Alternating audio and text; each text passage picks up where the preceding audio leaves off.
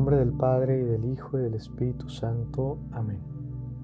En el Evangelio de hoy martes 27 de octubre, Jesús nos hace pensar en el reino de Dios y nos cuenta dos mini parábolas, dos ejemplos para hacernos entender algo sobre el reino de Dios. Escuchamos parte del Evangelio según San Lucas. En aquel tiempo Jesús dijo, ¿A qué se parece el reino de Dios? ¿Con qué podré compararlo? Se parece a la semilla de mostaza que un hombre sembró en su huerta. Creció y se convirtió en un arbusto grande y los pájaros anidaron en sus ramas. Y dijo de nuevo, ¿con qué podré comparar el reino de Dios? Con la levadura que una mujer mezcla con tres medidas de harina y que hace fermentar toda la masa. Palabra del Señor. Gloria a ti, Señor Jesús. Entonces, si yo les preguntara, no me pueden responder, ¿verdad? Porque esto es solo un audio, pero si yo les preguntara para ustedes, ¿qué es el reino de Dios? ¿Qué entienden? ¿En qué piensan cuando escuchan reino de Dios. Alguno me diría que es el cielo. Muy bien. Otro me diría que es la iglesia de Dios. Muy bien.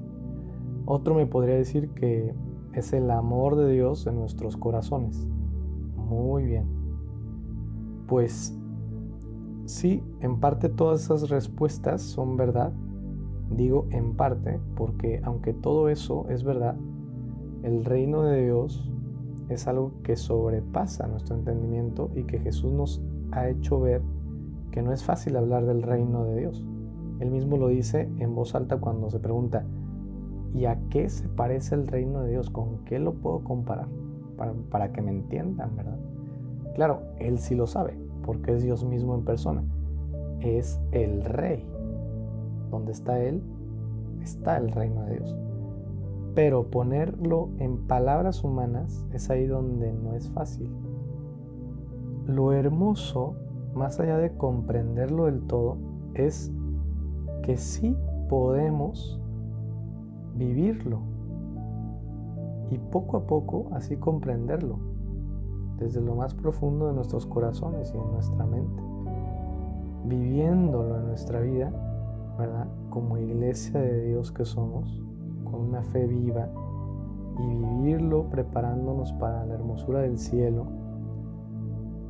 Y hoy Jesús nos contó estas dos mini parábolas, estos, estas dos imágenes, dos ejemplos, el de la semilla de mostaza pequeña que un sembrador siembra y el de la levadura, ¿verdad? Que fermenta toda la masa, para hacernos ver que es algo pequeño que después crece grande, grande que es algo pequeño que alguien siembra y que transforma.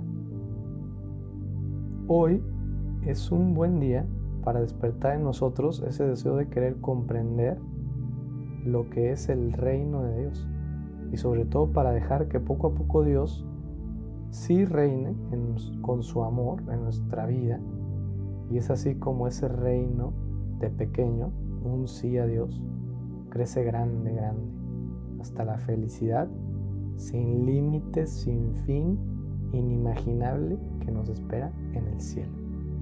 Y ahora rezamos nuestra comunión espiritual. Creo, Jesús mío, que estás realmente presente en el misterio de la Eucaristía.